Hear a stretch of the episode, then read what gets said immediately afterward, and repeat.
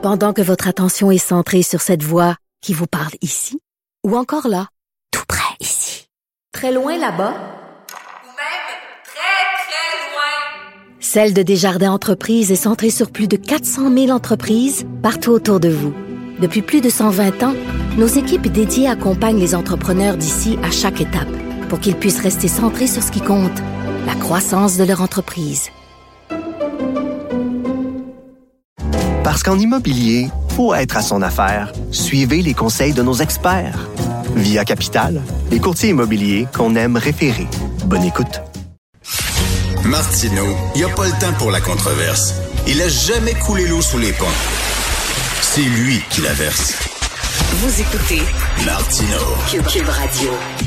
Comme tous les lundis, euh, nous parlons avec euh, Stéphanie Touga, directrice des affaires publiques et gouvernementales chez TACT. Stéphanie, tu veux euh, parler de, de, d'une déclaration de Chantal Hébert, la journaliste. euh, je je l'ai raté celle-là. Exact, Donc, exact. Chantal Hébert était ce matin donc euh, au micro à Radio Canada, puis elle, fait sa chronique sur la politique fédérale. Moi, c'est quelqu'un que j'écoute. Je trouve que souvent elle amène des, imp- des informations pertinentes, un angle intéressant. Ce matin, elle, elle disait que deux noms circulaient sur la colline à Ottawa euh, et parmi les, les cercles conservateurs euh, euh, au niveau fédéral, c'est que Geneviève Guilbeault et Éric Girard non seulement seraient intéressés à faire le saut en politique fédérale avec Polièvre, mais auraient également eu des rencontres donc dans les dernières semaines avec Pierre Poilièvre en, en- pour laisser, disons, euh, place à une discussion et un éventuel euh, saut vers la politique fédérale. Geneviève Guilbeault?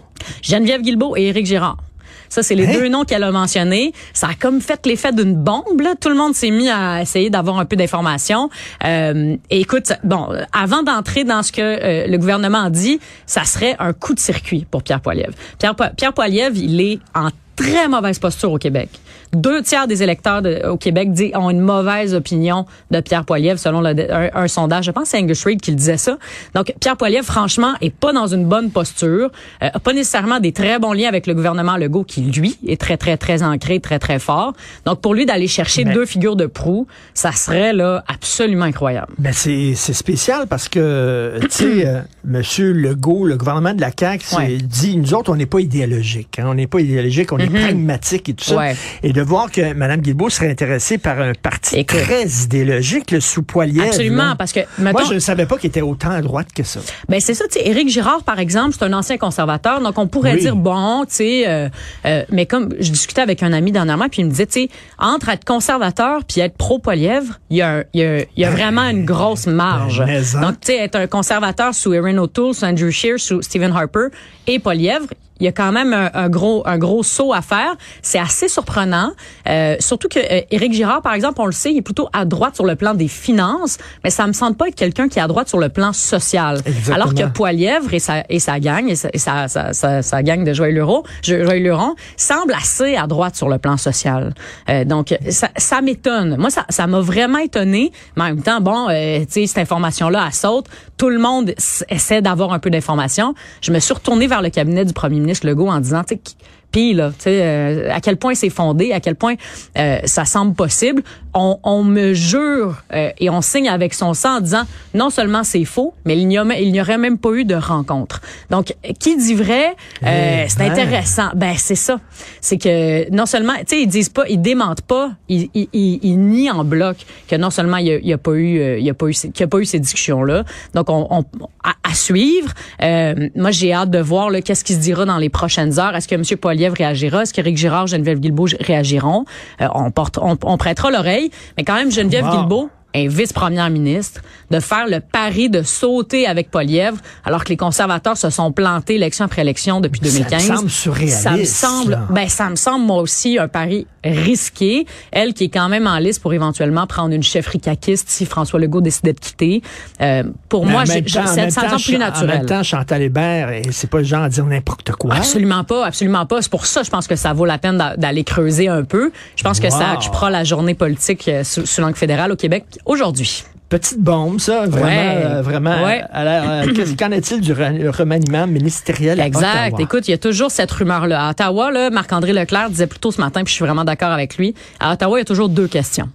Un, y a-t-il un remaniement ministériel? Puis deux, c'est quand l'élection? Puis c'est à peu près de ça, dont on parle à Ottawa. Euh, et, euh, et bon, euh, s'il y a remaniement, ce serait probablement cette semaine, là, la fenêtre de Justin Trudeau. Pourquoi cette semaine? Parce qu'à partir de la semaine prochaine, donc, le, le Parlement reprend ses travaux. Euh, et donc, tu veux pas faire un remaniement en plein milieu de ta session parlementaire. C'est comme la meilleure manière de t'assurer que euh, l'opposition en face te critique. Euh, et sans- s'il y avait remaniement, ça enverrait le signal que Justin Trudeau il dit bon ben là on rebrasse les cartes puis on est en mode guerre on est en mode euh, on veut notre nos meilleurs joueurs sur la ligne parce qu'il y a une élection qui s'en vient. Qui sauterait? ben moi il y a deux personnes que je vois qui sont vraiment dans l'eau chaude. Euh, Omar Al-Gabra le ministre des Transports qui a Ben absolument pas géré la crise euh, en lien avec les aéroports Sunwing Transat Air Canada et tout ça pendant les fêtes. Euh, c'est c'est lui aussi qui se fait vivement critiquer sur la question du train grande fréquence TGV tout ça. Donc euh, Omar Al-Gabra il est quand même dans l'eau chaude le deuxième que je vois qui est dans l'eau chaude c'est Marco Mendicino Marco Mendicino, c'est le ministre de la Sécurité publique. Hmm. Euh, projet de loi donc qui a avorté euh, juste avant les fêtes Sur sur, les armes à sur feu. les armes à feu, exactement. Euh, ils, ont, ils, ont, ils ont garoché, si tu me prêtes l'expression, là en fin novembre, quelques amendements qui ont suscité la, la colère de plusieurs groupes, alors qu'il y avait un projet de loi somme toute consensuel sur la table. Euh, si bien donc qu'ils n'ont pas pu adopter, Hmm. Adopter ouais, ils ont le comme projet de loi. ajouté soudainement à la dernière minute une liste, Une là, liste d'armes là, là, qui étaient maintenant prohibées. Le carry price a pris position, les communautés autochtones, je veux dire, ça a comme été, là, ils ont ouvert une boîte de Pandore, alors que jusque-là, à peu près personne n'en parlait, puis j'ai l'impression que quand tu fais un projet de loi sur les armes, c'est quasiment ce que tu souhaites, hein, de pas éveiller Ben oui. le géant qui dort. Euh, là, malheureusement pour eux, tu sais, quand t'as les gens extrêmement à droite, mais également les communautés autochtones, puis des joueurs de hockey qui sont des personnalités publiques hautement aimées, qui prennent position contre ton projet de loi, t'es pas dans une bonne posture. n'importe quoi. Tom Mulcair, avec qui je parle tous les matins, dit, lui, euh, ses sources lui disent élection au mois de mars. Ben écoute, ça, euh, ça, ça pourrait vraiment se faire au mois de mars. Le mariage entre le NPD et le Parti libéral, donc, ne tient qu'à un fil hein, qui permet, donc, on, on se rappelle, là, le NPD donne la majorité au gouvernement libéral en échange de certains euh, gains en, en matière de Ben, santé. ce mariage-là, du plomb dans l'aile. le, ma- ce mariage-là du plomb dans l'aile. Puis à un moment donné, j'ai l'impression que Jog Meeting va se rendre compte que ça lui sert pas pantoute non plus ce mariage-là. Hein. Euh, tu sais, si jamais il y a en effet des réformes en matière de santé, euh, jamais personne dans 30 ans va dire ben oui, une chance que l'NPD a gagné, donné la majorité au PLC. Hein. C'était vraiment un bon coup politique. Je veux dire, personne qui se dit ça. Donc, j'ai l'impression que le NPD va, va éventuellement vouloir se démarquer du Parti libéral et donc briser euh, la, la fragile majorité que Justin Trudeau a. Euh, Est-ce que, en effet, des élections au printemps, très possible, mais en même temps, ça commence à faire pas mal d'élections en peu de temps au niveau, euh, Ben au niveau oui. du fédéral. Ça coûte cher. On est dans un contexte économique sous pression, compliqué. Euh, S'ils y vont, c'est parce qu'ils sont sûrs de gagner. Là. Ben écoute, puis même euh, gagner majoritaire, là, Ouais. parce qu'il faut qu'ils livrent un gouvernement majoritaire. C'est ça, donc on C'est ce s'entend. qu'ils n'ont pas livré la dernière fois. Ben, Ça fait- je ça fait pas longtemps là, qu'on est euh, que, que Trudeau est à nouveau premier ministre. Mais là, clairement, là, euh, Poiliev, ça l'a comme euh, euh, ça l'a réveillé à nouveau. Hein. On le trouvait Oui. un peu en dormance. euh, Puis là, il a l'air euh, il a l'air d'être parti Ben oui, pour, les euh, sondages montrent qu'il est vraiment en hausse. Euh, L'impact de la nouvelle la démission surprise de Sophie Brochu se fait Ouais. encore sentir. Ben donc, oui. on en jase encore. on en jase encore. Fascinant. Tu trouves pas? Ben, oui. Je trouve ça assez fascinant que la démission de quelqu'un soit aussi provoque autant des grands débats de fond. Imagine-toi des, des émissions, je sais pas, le, le- le- le patron de l'Auto-Québec, ou tu sais, c'est ça, c'est une star. Ben, je pense Sophie que- Brochu, moi, si je demande à du monde sur la rue, là, c'est qui le président ou la présidente de la SAQ, ou c'est qui le président, présidente de, de, de, de la caisse de dépôt, tu sais, des grandes institutions, des personnes Ben oui. importantes là, pour l'économie québécoise. Les gens, ils savent pas. Mais Sophie Brochu, on sait c'est qui. Je trouve ça vraiment impressionnant. Je trouve ça vraiment Ben impressionnant. Puis là, bon, ce- son départ euh, vient après trois ans, donc elle finit pas son mandat. Et là, tout le monde commence à proposer, tu sais, des idées. euh, Qu'est-ce qu'on devrait faire à partir de maintenant Le Parti libéral. J'ai envie de dire, enfin se réveille un petit peu. Euh, Marc Tanguay propose une discussion nationale. Donc, qu'est-ce que ça, ça veut dire? On ne sait pas encore, là, mais d'avoir une discussion plus large sur l'énergie, l'éolien, par exemple. Euh, vraiment, là, de, de se sortir de juste euh, parler de l'hydroélectricité et de parler uniquement de la nomination de la prochaine personne qui prendra les rênes d'Hydro-Québec, mais vraiment d'avoir une discussion nationale sur la question euh, de l'énergie au Québec. Et puis là, il y a des gens qui disent, euh, c'est le PQ qui disent qu'elle devrait être élue, la personne Exact. qui va Rendre ça le plus indépendant possible. C'est hein. ça. C'est ça. Sortir le politique. Euh, moi, C'est une bonne idée, ça. C'est- une bonne idée, mais j'ai envie de dire que je serais surprise là que que le, le- le gouvernement décide de plier un peu les chaînes là-dessus. Euh, As-tu lu Martine Ouellette? As-tu lu Oui, la ben lettre oui. ouverte de Martine Ouellette? Ben Ça oui. vaut la peine, écoute, de lire un extrait de la lettre ouverte de Martine Ouellette, l'ancienne ministre péquiste, qui dit « La décision de la nomination de la prochaine direction d'Hydro-Québec est plus stratégique que jamais. Le premier ministre est à la croisée des chemins, sa décision sera révélatrice. Donner un mandat fort et indépendant à Hydro-Québec, choisir de nommer un pantin à Fitzgibbon, qui accepterait de siphonner encore plus notre joyau collectif.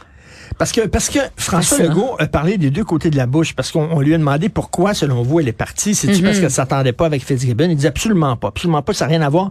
Sauf que la personne qui va la remplacer, ça va être une personne qui est pro-développement. En mode développement. Donc, exact. il est en train de nous dire que c'est parce qu'elle était pas Elle n'était en pas nécessairement mode assez en mode développement. Exact. Donc, il dit une chose et son contraire. Tout à fait. Puis je veux dire, euh, Sophie Brochu, je trouve que c'est.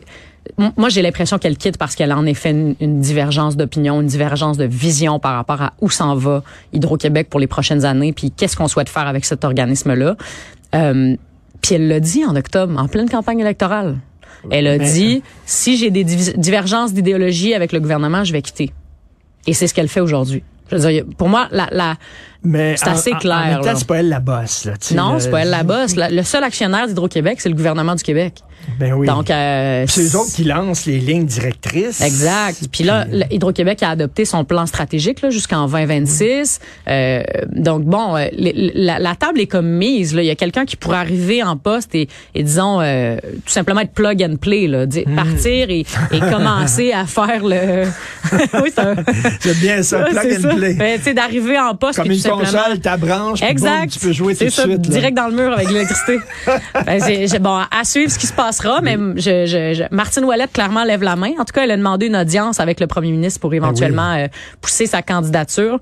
Euh, j'ai envie de te dire que ça se passera pas. Ben, Euh, je, je veux dire, je suis pas dans le secret Désolé, des dieux, là. mais tu sais, je pense qu'elle sera pas nommée PDG d'Hydro-Québec. Je pense aussi, ça m'étonnerait. Euh, on dit euh, que le gouvernement Legault est très arrogant, qu'il n'écoute pas l'opposition. Ouais. Là, il va y avoir des rencontres entre le PM et euh, l'opposition. Exact. C'est vrai que c'est une étiquette qui colle hein, François Oui. Legault et à son gouvernement. Évidemment, avec 90 députés, euh, c'est pas surprenant qu'ils aient euh, un peu l'idée qu'on va être très confortable pendant quatre ans et donc une certaine arrogance. Euh, il y a plusieurs nominations, il y a plusieurs décisions à l'Assemblée nationale qui doivent être prises aux deux tiers de l'Assemblée nationale, ce qu'ils ont. Donc, ils n'ont pas besoin jamais ou presque des oppositions. Donc, c'est normal que les oppositions sentent qu'elles sont pas entendues, qu'elles sont pas écoutées, que le gouvernement est assez arrogant. Euh, mais François Legault commence sa session parlementaire en rencontrant les oppositions, ce qui est quand même un signal de main tendue. Voyons voir ce qui sortira de ces rencontres-là. Mais c'est cause toujours mon lapin, là. Ben, je veux dire en même temps, si les oppositions souhaitent faire avancer des projets de loi puis des dossiers, ils ont pas le choix. Ils ont pas le choix de s'entendre, de mettre de l'eau dans leur vin, puis d'avoir une discussion euh, à carte sur table là, avec avec François Legault.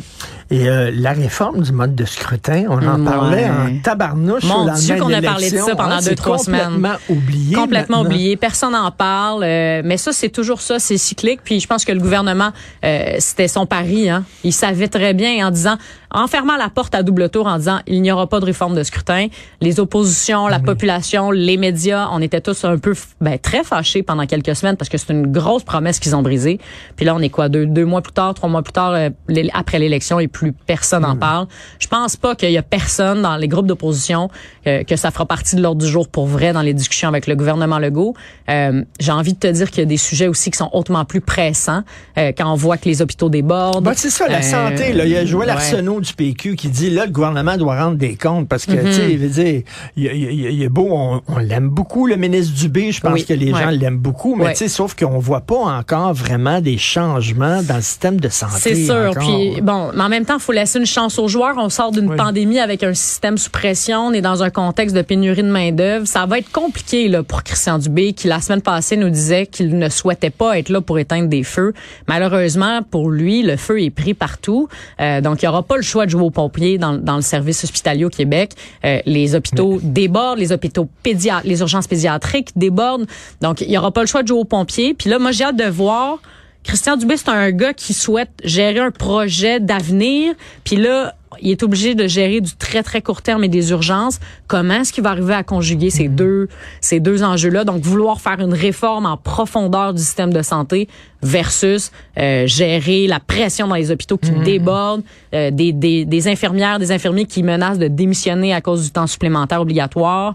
Euh, ça, c'est vraiment un, un, un mandat compliqué pour pour Christian Dubé et son équipe.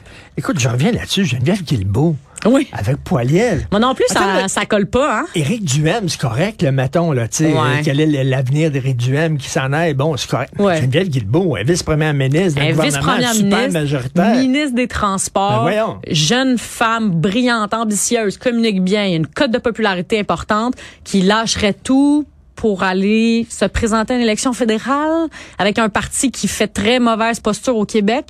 Moi aussi, ça me surprend. Mais en même temps, quand c'est Chantal Hébert qui le dit, oui. pas le choix de tendre l'oreille. Donc, mais le cabinet du premier ministre nous jure avec son sang que ça n'arrivera pas. Donc, qu'est-ce qui se passera? J'ai hâte de voir, mais la rumeur est assez importante pour que ça ait été mentionné ce matin. Donc, moi, je, je, je dis, euh, tendons l'oreille. Que la vraie Geneviève euh, Guilbeault se lève euh, et nous parle. Merci Stéphanie, toujours un plaisir. À la Oui, semaine prochaine. pareillement. Bye. Bye. Bye.